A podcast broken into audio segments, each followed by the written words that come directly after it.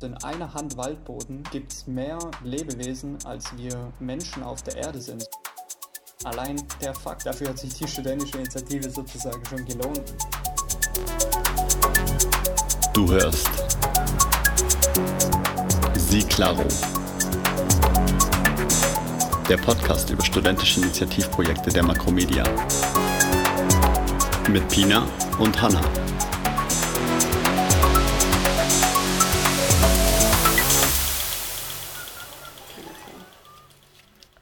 Meine Wohnung ist seit Monaten dreckig. I don't care. Und damit erstmal Hallo zu unserer dritten Folge MC Claro. Ähm, schön, dass ihr zuhört auf jeden Fall. Dieses Mal haben wir Dani eingeladen. Genau, er hat sich in seiner SI mit ähm, einem ganz anderen Problem beschäftigt und nämlich nicht irgendwas mit Medien gemacht, sondern sich ähm, ja, mit der Umwelt beschäftigt, äh, mit dem Naturschutz und ein Aufforstungsprojekt gestartet, was ziemlich aufwendig war und echt eine coole Idee. Mhm. Und ähm, genau, wie das alles war, hört ihr ja dann gleich. Viel Spaß. Viel Spaß. Dani, wie geht's dir? Hey, mir geht's gut soweit eigentlich. Und selbst, wie geht's euch? Auch gut. Pina hat mir gerade einen Kaffee gemacht. Der steht auch hier neben mir. Genau, ähm, wir freuen uns sehr darauf, jetzt die nächste Zeit, die nächste halbe, dreiviertel Stunde mit dir zu verbringen und ein bisschen über deine studentische Initiative zu reden. Bevor wir das machen, kannst du dich aber kurz unseren HörerInnen vorstellen. Ja, ich bin Dani, wie ihr schon richtig gesagt habt. Ähm, ich studiere an der Makromedia, studiere Medien- und Kommunikationsmanagement ähm, im sechsten Semester. Das heißt, ich bin gerade im Praxissemester in Hamburg und genau, ich studiere ja schon seit Anfang an mit euch zusammen. Also wir kennen uns schon ein bisschen länger. Und ich freue mich, dass ich, dass ich heute dabei sein darf und mit euch ein bisschen über meine studentische Initiative quatschen darf. Ja, deine studentische Initiative ähm, fand fanden wir beide ziemlich cool, deswegen haben wir dich gefragt, ob du bei uns mitmachen möchtest. Und ähm, wir kennen sie ja schon. Würdest du aber für unsere Zuhörerinnen ähm, kurz erklären, was du gemacht hast? Äh, sehr gerne. Ich habe, also meine studentische Initiative hat sich in äh, die Kategorie äh, Nachhaltigkeit eigentlich reingehockt. Und zwar habe ich ein kleines Aufforstungsprojekt ähm, gestartet in einem Privatwald bei, bei mir zu Hause. Genau, da hat von 1999 äh, der Sturm Lothar ähm, seine Spuren hinterlassen und hat da ein, etwa ein Hektar großes Waldstück eigentlich niedergemacht. Und seitdem hat die Naturverjüngung nicht so wirklich geklappt dort. Und dann habe ich gedacht, das kann ich eigentlich cool als studentische Initiative machen und da ein kleines Aufbau Aufforstungsprojekt starten. Äh, kleine Zwischenfrage. Ähm, was, was bedeutet Naturverjüngung? Ähm, Naturverjüngung bedeutet, dass man praktisch den Wald einfach Wald sein lässt und sozusagen ohne dort neue Bäume zu pflanzen oder so, dort dann praktisch einfach den Wald weiter wachsen lässt, sozusagen.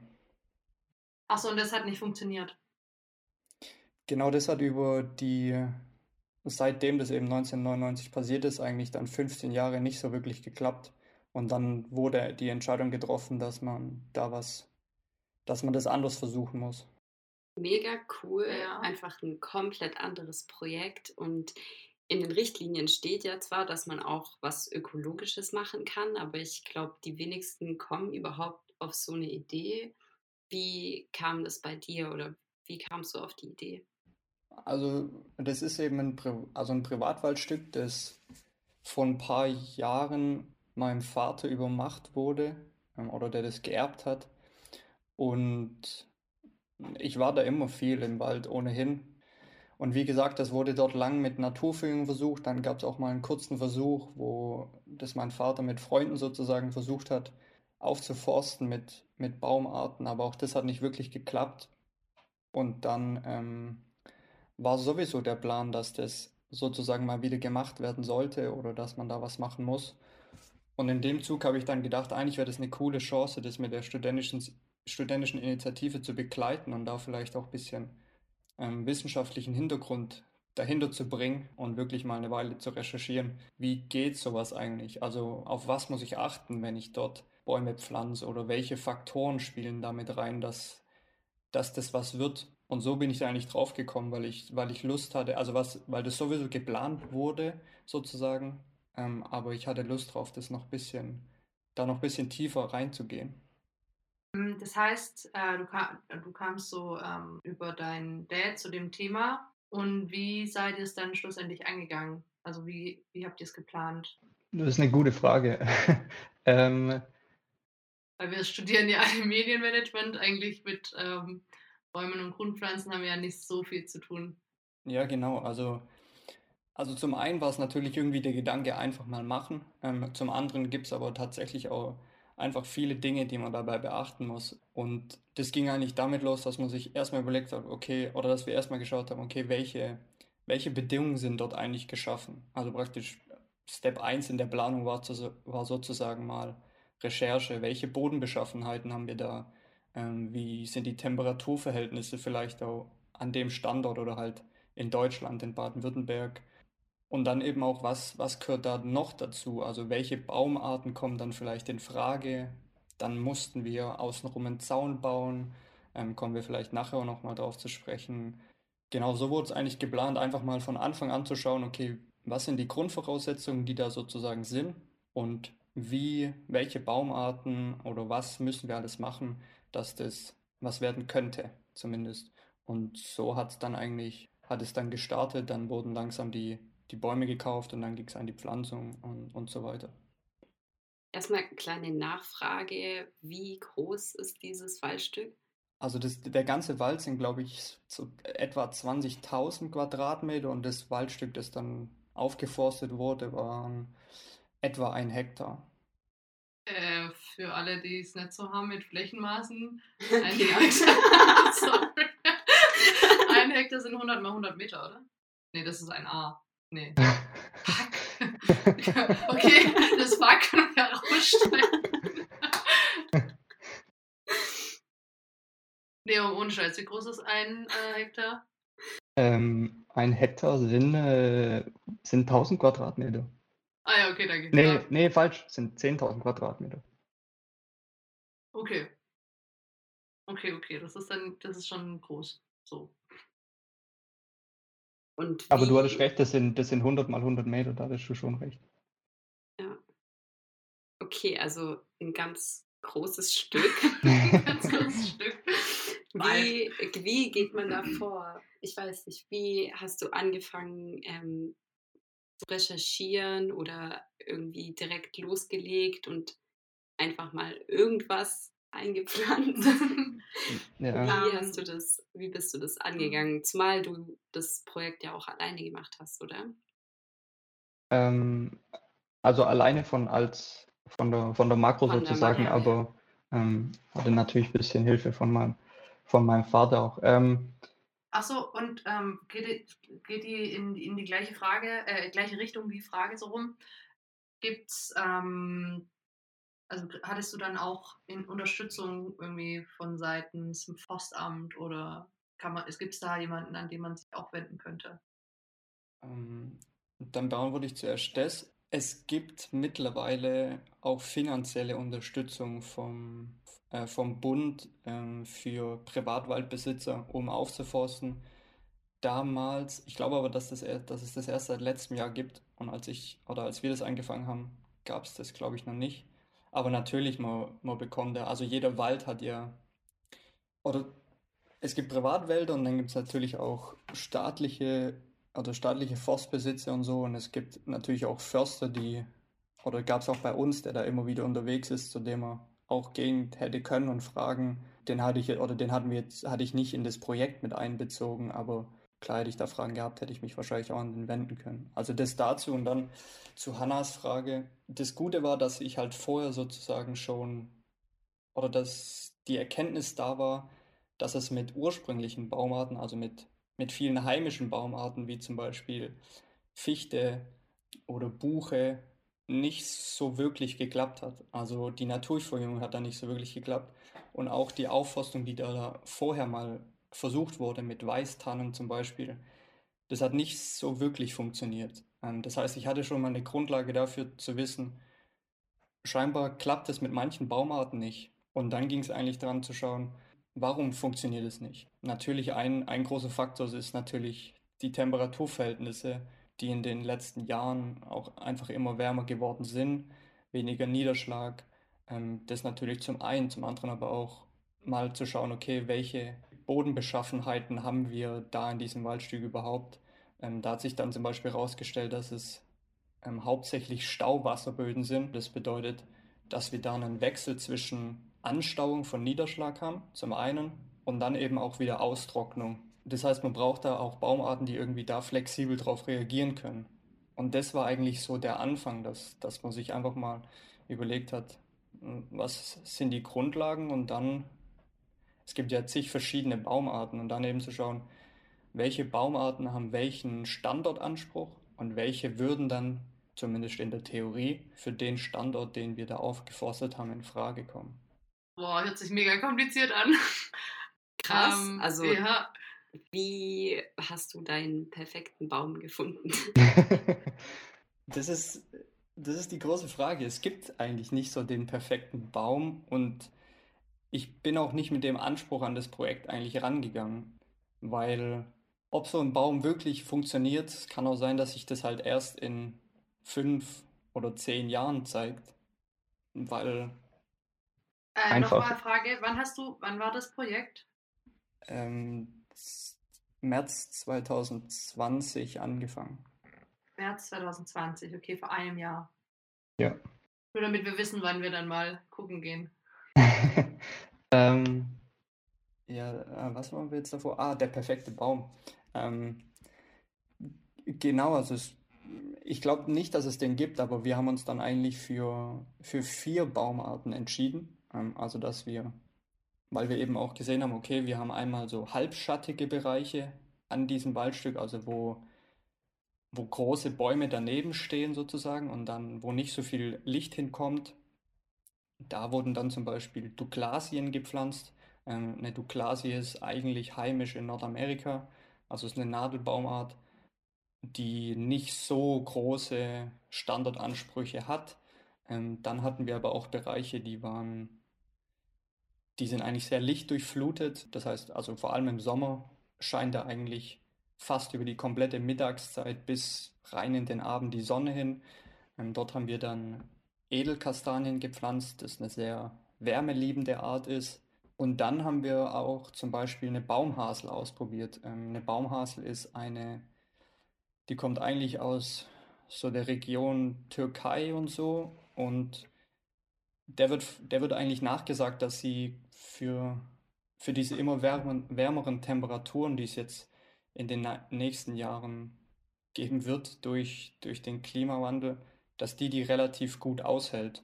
Und da habe ich dann auch gesagt, dann probieren wir das einfach mal aus. Also ist das so oder kann die überhaupt bei uns in deutschen Wäldern dann wachsen? Das heißt, man kann nie so, oder ich kann nicht 100% sagen, ob die Baumarten, die wir jetzt ausgewählt haben, auch wirklich perfekt sind.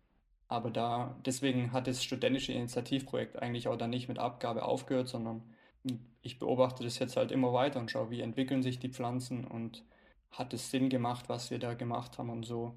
Also es ist mehr so ein, mehr ein fortlaufendes Projekt und wie du schon gesagt hast, Pina, es kann sein, dass wir uns in, in zehn Jahren nochmal treffen und dann kann ich euch sagen, ob es die perfekten Baumarten waren oder nicht.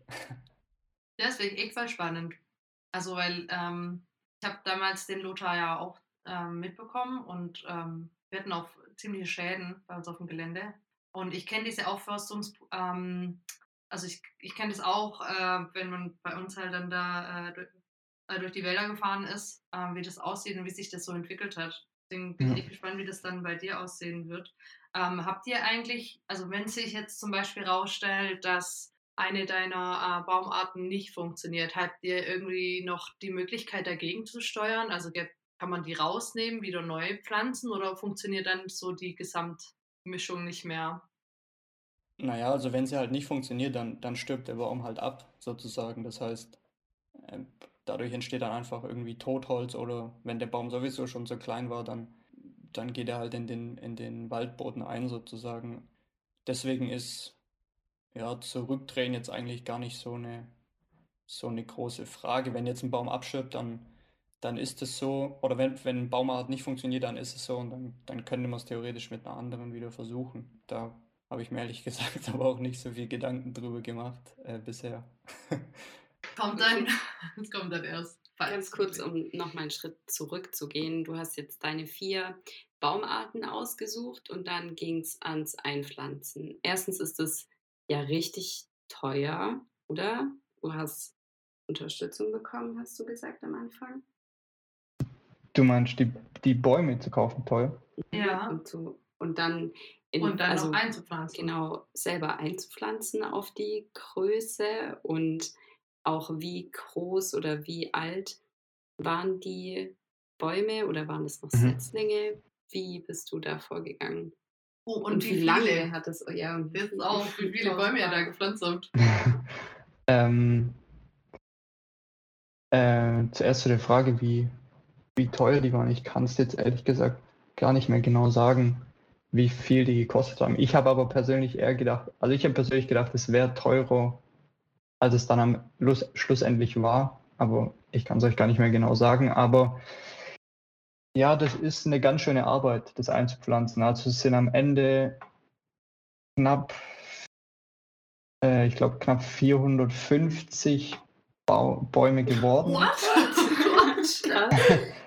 Ähm, Okay. Also, also 170 ähm, Duklas sind, glaube ich, 170 äh, Roteichen und dann äh, jeweils 80 Baumhasen, Edelkastanie, also bisschen mehr als 450. Ähm, und die waren so zwischen 50 und 80 Zentimetern hoch. Ähm, warum ist das so? Weil wir in diesem Waldstück ein ziemliches Konkurrenzwachstum hatten, also eine Konkurrenzvegetation. Da sind sehr viel Brombeeren ähm, oder andere Sträucher, die praktisch dann mit den kleinen Bäumen in Konkurrenz getreten werden. Und wenn man die dann zu klein kauft, die Setzlinge, dann können die sich halt nicht durchsetzen und können nicht wachsen. Man muss aber natürlich auch darauf achten, dass sie nicht schon zu groß sind, weil dann werden sie natürlich zum einen sehr teuer. Deswegen waren die so zwischen 50 und 80 Zentimetern. Und dann haben wir die mit einem Abstand, also das auch alles nach Recherche und nach Absprache mit ähm, der Baumschule, wo wir die ähm, gekauft haben, so in einem Abstand von einem Meter, einem Meter 50 zueinander gepflanzt. Und das ist eine Heidenarbeit. Also man hat da einen Hohlspaten, heißt es. Der hat so eine, so eine, also der ist nicht glatt wie ein normaler Spaten, sondern hat halt praktisch so eine Auskerbung. Und dann sticht man den einmal senkrecht rein und dann auch so leicht diagonal und hebt dann praktisch wie so eine, wie so eine kleine Mulde aus. Und dann setzt man da die Pflanze rein und muss eben gucken, dass man die Wurzeln nicht kaputt macht. Dann stellt man die da rein und tut dann eben leicht das Loch wieder auffüllen. Und auch da muss man dann eben darauf achten, dass man kein, dass keine Hohlräume entstehen, weil wenn Hohlräume entstehen, ist es eben auch so, dass dann die Wurzel sich nicht mehr weiterentwickeln kann. Also dann kann die nicht mehr ähm, in andere, in die andere Erde weitergehen, sozusagen, wenn da Hohlräume sind. Genau, also das ist eine, eine ganz schöne Arbeit, ähm, das zu machen. Aber wie lange haben wir dafür gebraucht? Also es waren, ich glaube, zwei oder drei Wochenenden, ähm, also komplette Wochenenden, wo wir das gepflanzt haben. Wie viele wart ihr? Ähm, es waren mein Vater, ähm, ich und dann war noch einmal oder zweimal, ich weiß gar nicht mehr genau, äh, meine Schwester und meine Mutter auch noch dabei. Respekt. krass, krass aufwendig. Also, ähm, Ah, und einmal war meine Schwester, ihr Freund noch dabei. Habe ich gerade vergessen. Aber man kann äh, so viel Hilfe wie möglich ist da gut. ja, klar, also 450 Bäume gepflanzt ist schon eine Ansage. Krass. Pina und ich gucken jetzt gerade nur an und ich so, okay, das ist halt auch mal ein anderer Okay, wie viel Workload. Zeit müssen wir noch finden? Wie wissen wir, um das dann aufzuwiegen? Mhm. Ja, mega cooles Projekt. Ich finde es wirklich richtig beeindruckend. Vor allem auch mega, also Hut ab auch mit, mit der ganzen Recherche. Ich kenne das von meinem Dad, also Ja, mein Dad ist ja Gärtner, ähm, der ja auch immer recherchiert für Gärten und Anpflanzungen und auch immer abwägen muss, welche Pflanzen miteinander äh, funktionieren, welche nicht, äh, wie Erde und so. Das ist echt ein Riesenaufwand. Und ich meine, du bist ja Laie, du kommst ja, ja, jetzt auch nicht vom Fach, das ist für dich das auch erstmal Neuland, da durchzuwühlen. Ich meine, ja. trotzdem ist es so ein, du recherchierst für was, was dir dann persönlich einfach auch voll am Herzen liegt, planst dein eigenes Projekt, wie du wann was einpflanzen musst. So ist ja mega cool, aber richtig hm. aufwendig. Hast du schon immer einen grünen Daumen? Ist das oder ist das eher neu? Also ich habe wirklich keinen Baum gepflanzt.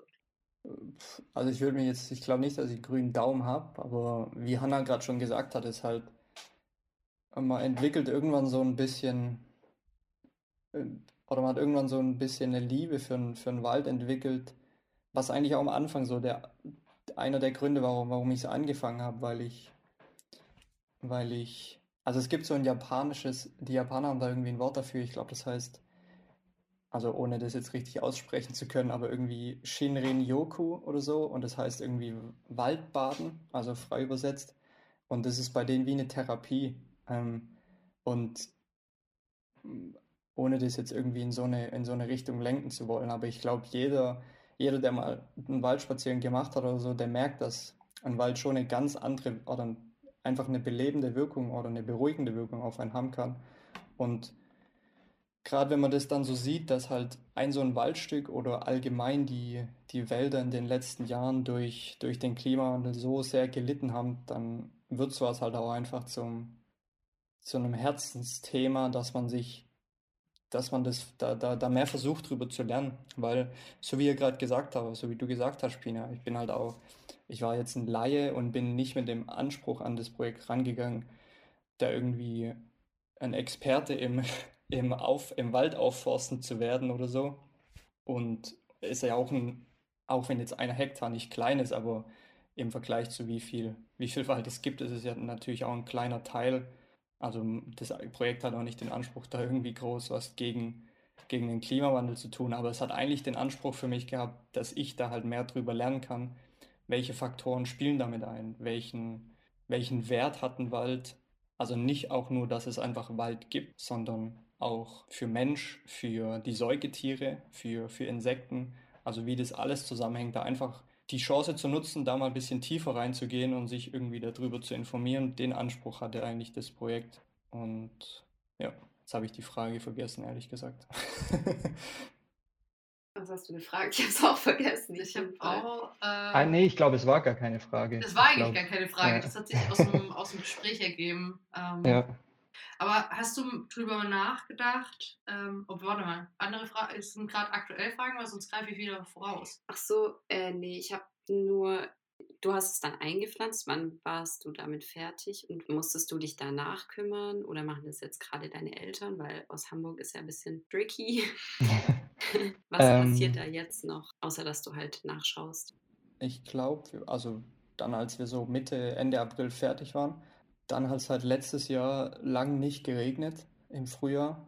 Das heißt, es hat noch was Ungeplantes, musste halt noch was statt, musste noch stattfinden. Das heißt, wir mussten zweimal noch hingehen und die Jungpflanzen wässern, weil wir einfach das Risiko nicht eingehen wollten, dass die durch diesen trockenen, dass die durch das trockene Frühjahr alle sterben. Das heißt, wir sind mit einer Traktorladung Wasser sozusagen, also mit einer, mit einer Tonne Wasser dahin gefahren und also jetzt nicht in der Masse eine Tonne, ich kann es nicht genau sagen, wie viele das waren, aber ähm, dahin gefahren und haben halt die Jungpflanzen sozusagen zweimal noch gegossen.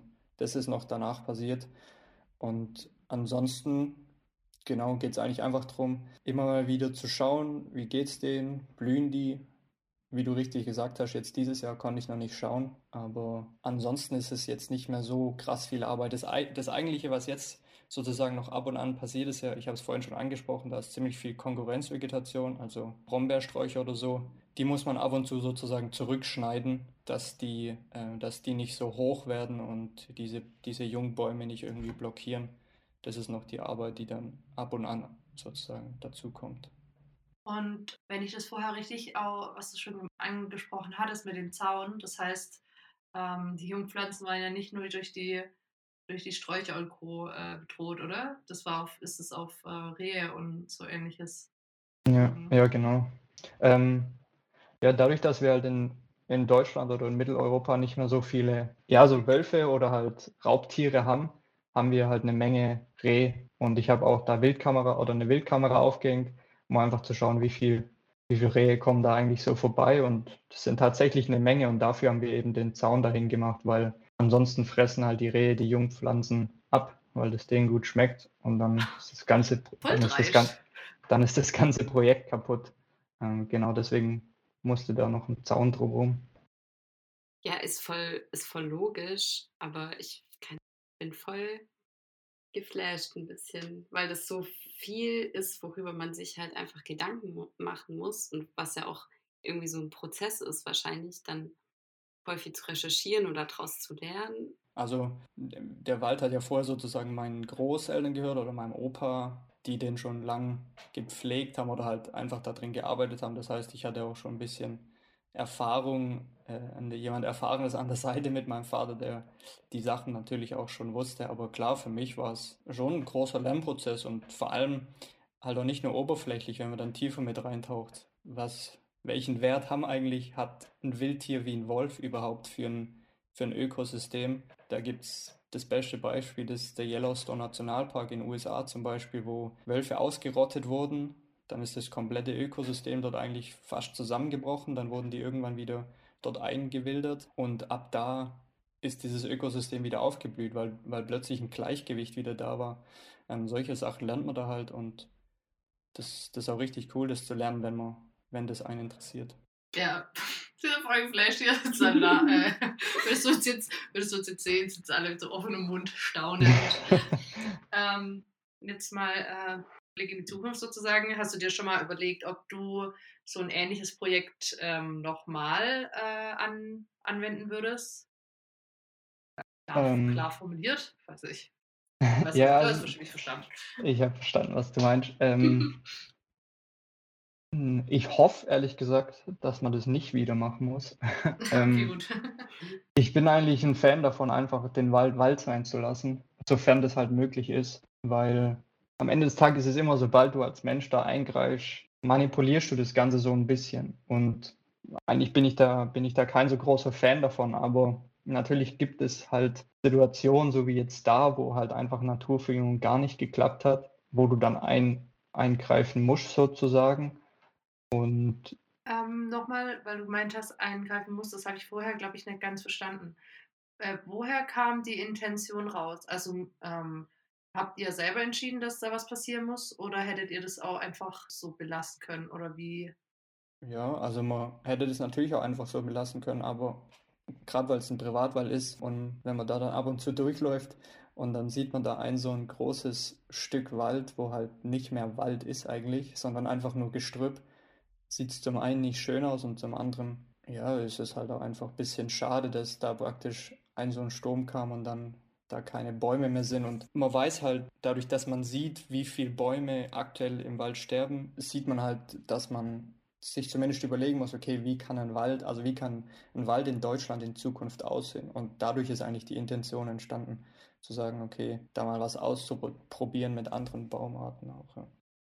Und man muss sagen, du gehst jetzt auch mit deinem Praktikum schon auch so ein bisschen in die Richtung.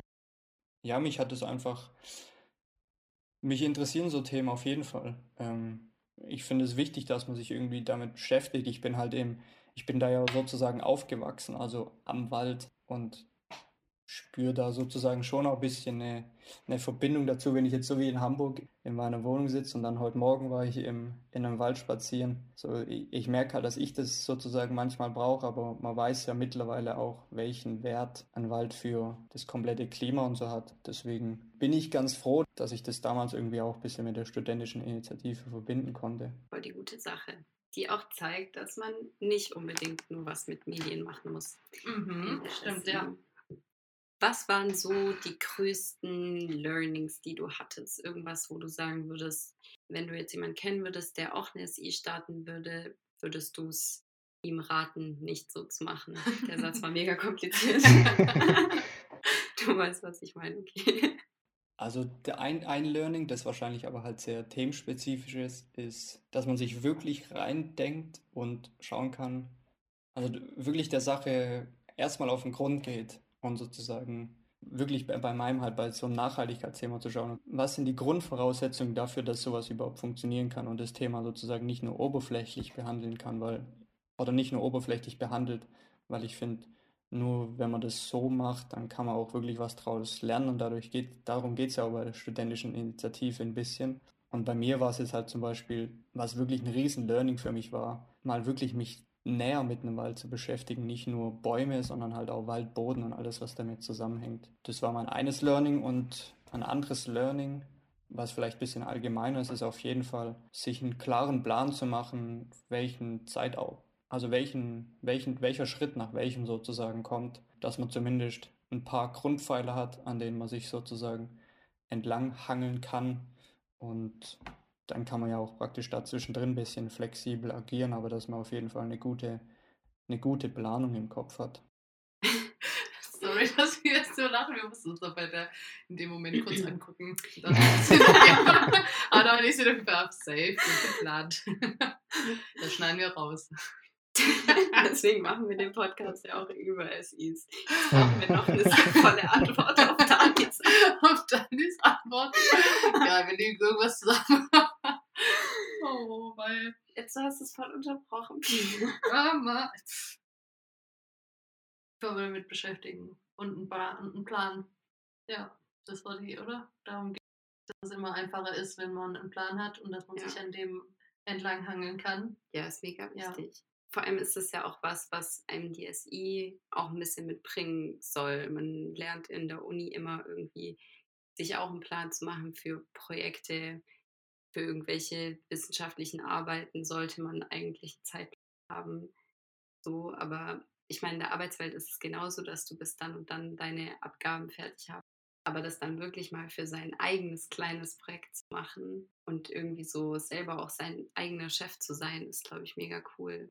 Ja, und das dann auch, also das, so wie du sagst, dann auch wirklich mal praktisch was umsetzen. Also es ist ja egal, was für ein Projekt es ist. Es gab ja extrem, oder es gibt ja extrem viele coole studentische Initiativen. Ähm, dann einfach, so wie du sagst, das mal zu lernen, sich einen Plan zu machen und, und danach wirklich auch was umzusetzen und danach Ergebnisse zu sehen, die dann wirklich auch da draußen in der Welt sozusagen sind. Ähm, das zu lernen ist auch Teil der Idee, glaube ich, der SI. Ja. Ich habe auch gerade noch mal dran denken müssen, was äh, Sammy in der ersten Folge gesagt hat. Hier nicht auch gemeint, ähm, ihr Learning war auch so, wenn man, dass man halt sein Projekt einfach, halt einfach die Ziele setzen soll und Plan hat und das auch direkt zu so umsetzen. Also es zieht sich durch. Ja. durch die Projekte. Ja. Ja, ähm, schön. Hast du im Moment irgendwie, hast du irgendwie das Gefühl, du willst noch was Spezielles äh, loswerden oder hast du das Gefühl, zu deinem Projekt, zu deinem Thema ähm, müssen wir noch was ansprechen? Äh, nee, eigentlich nicht. Ich glaube, wir haben schon richtig viel äh, um, abgearbeitet. Ja, doch. Und es wäre ja aber eigentlich auch möglich, deine SI ähm, zu übernehmen, oder? Also für Leute, die sich auch dafür interessieren. Ähm, ja klar, also wenn jemand wenn jemand jemand kennt oder wenn jemand auch ein, sozusagen ein Stück Wald oder so besitzt, wo er die auch diese Probleme hat oder wo eben auch aufgeforstet werden sollte, klar, wenn jemand da Bock drauf hat, ist es immer eine gute Sache und auf jeden Fall umsetzbar. Äh, da ist auch Keyword, ist da auch Renaturierung. Ähm, ist auch nicht nur bei, bei ähm, Waldstücken und so weiter wird es gemacht, sondern ich kenne zum Beispiel auch von Freunden, die einen ähm, Steinbruch haben. Der darf ja, darf ja auch nur für eine bestimmte Zeit betrieben werden und danach wird es wieder aufgefüllt. Wer hat denn bitte einen Steinbruch? Freunde von uns. Bei uns gibt es sogar mehrere Steinbrüche im, äh, oder rund um den Ort. Und die machen ähm, auch so Aufforstungs-, Renaturierungsprogramme mit zum Beispiel auch Schafe und Bienen auf ihrem Gelände. Ja, also da hast du auf jeden Fall recht. Das, das, daran hatte ich jetzt gar nicht gedacht, dass es das ja auch. Ja, also falls das sich jetzt jemand angehört hat und gedacht hat, oh, er kennt jetzt keinen Wald, den er, ähm, den, den er da, ähm, mit dem er da arbeiten könnte. Es gibt auch noch andere Projekte, die vielleicht interessant werden. Auf jeden Fall, ja. Nachhaltigkeit und Renaturierung. Wird auch staatlich ähm, unterstützt. Also, falls sich da jemand, wie gesagt, Ja, mega cool. Ich finde es echt richtig interessant, weil man liest diesen Punkt, man kann irgendwie was Ökologisches machen, aber bekommt halt davon nichts mit. Ist einfach echt ein cooles Projekt. Ich finde, da kannst du mega stolz auf dich sein und hast hoffentlich, wenn es dann auch klappt, ja, was für die nächsten Jahre geschaffen. Ja, vielen Dank. Ja, ich. Also denk dann auch mal in zehn Jahren an uns. Äh, dann können wir doch uns doch mal treffen. In deinem, in deinem Wald. Ja, vielleicht gibt es auch einen Podcast anschauen. bis dahin noch, dann können wir Ja. noch Folge 2 machen. ja, wir könnten so, was wurde, was wurde aus? Dani, das bist du dann jedes Mal. Du kommst gerade so an, ja, was wurde aus? Diese Folge mit Dani. Ja, wir haben alles angesprochen, ne? Herangehensweise, Ablauf. Ich habe nicht gedacht, erklärt. dass es so, also ich habe nicht gedacht, dass es so ein großes Projekt war, wie es im Endeffekt war. mega viel äh, Oder im vielleicht, also, Hintergrund. vielleicht denke ich jetzt auch, dass voll, also, aber ich denke schon, das war mega viel Aufwand, oder? 450 Ja. Bäume gepflanzt. 400, Alter. Also es hat, ja, ich glaube, es hört sich tatsächlich mehr an, als es, als es am Ende sozusagen war. Aber also ich, wenn ich jetzt so zurückdenke, dann habe ich es halt auch nicht als schwer oder irgendwie langwierig in Erinnerung, aber ich glaube halt auch einfach, weil ich da Bock drauf hatte. Die studentische Initiative ist irgendwie einfach so nebenher gelaufen, so weil ich einfach Bock auf das Projekt hatte und habe das dann halt einfach nebenher ein bisschen dokumentiert. Deswegen, ja, es war viel Arbeit, aber es war jetzt auch nicht so extrem viel Arbeit, wie man vielleicht, wie man vielleicht denkt. Ja, und dann läuft Corona an und du bist jeden Tag im Wald. So ist ja eigentlich auch voll cool. Ja. Oder? Warum Ja, guckst du voll. mich so an? Ich habe niemanden anderen zum Angucken. Dani gibt's ja nicht. Wenn ich mit wenigstens einer Person hier rede, dann bist du halt diejenige. Okay. Das äh, Mikro lächelt auch nicht zurück, weißt Also Nee, voll, also voll schönes Projekt. Ähm, wir hatten auch, als wir uns Themen oder halt die, die SIs ange, ähm, so überlegt hatten, wer dann, äh, wen wir alles fragen konnten, hatten wir so ein bisschen, ah, es gibt voll viele Themen im sozialen, also voll viele Projekte, nicht Themen, voll viele Projekte im sozialen Bereich, ähm, die gemacht wurden oder auch in Medien und so weiter. Aber Nachhaltigkeit haben sich irgendwie nicht viele dran getraut, ähm, jedenfalls von denen wir mitbekommen haben. Ja, weil es halt so weit weg ist, thematisch. Ja, und irgendwie. weil das halt voll schwierig zu fassen ist. Ja. Und da gibt es so viele, ich habe auch mal kurz mal drüber nachgedacht, aber das war mit so vielen Hürden verbunden, dass ich mich dann äh, nicht getraut habe. Deswegen, Ja, aber also ich finde halt, ich finde halt irgendwie dadurch, also zumindest bin ich da halt so, dadurch, dass ich sowieso schon durch den Studienalltag so viel mit, mit Medien oder wie, irgendwie so zu tun habe und mich halt dieses Naturthema trotzdem interessiert, gar nicht irgendwie aus so einem, keine Ahnung, aus so einem Mainstream-Grund her, so wir müssen zurück zur Natur finden oder so, sondern einfach, weil ich das also unfassbar spannend finde, wie komplex das Ganze eigentlich ist. Also wenn man sich, was ich darüber gelernt habe, wie komplex so ein Waldboden ist, also in einer Hand Waldboden gibt es mehr Lebewesen, als wir Menschen auf der Erde sind. So allein der, der Fakt, dass ich den gelesen habe, hat sich, dafür hat sich die studentische Initiative sozusagen schon gelohnt, weil ich das halt irgendwie übel spannend finde und was, was ich damit jetzt eigentlich sagen wollte, ist, weil du sagst, dass sich da manche vielleicht nicht rantrauen.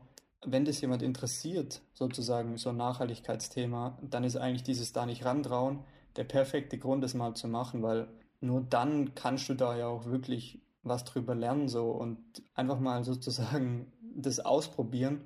Und die studentische Initiative ist ja eben dafür da, dass man was initiativ einfach mal probiert und einfach mal macht. Und es soll natürlich auch ein bisschen, also natürlich auch logisch basiert sein oder da ein bisschen was dahinter stehen. Aber deswegen fände ich das ehrlich gesagt cool, wenn es, also wenn es noch mehr Leute gibt, die, die da irgendwie Bock auf was Nachhaltiges haben, aber sich da nicht rantrauen, dass das noch mehr machen.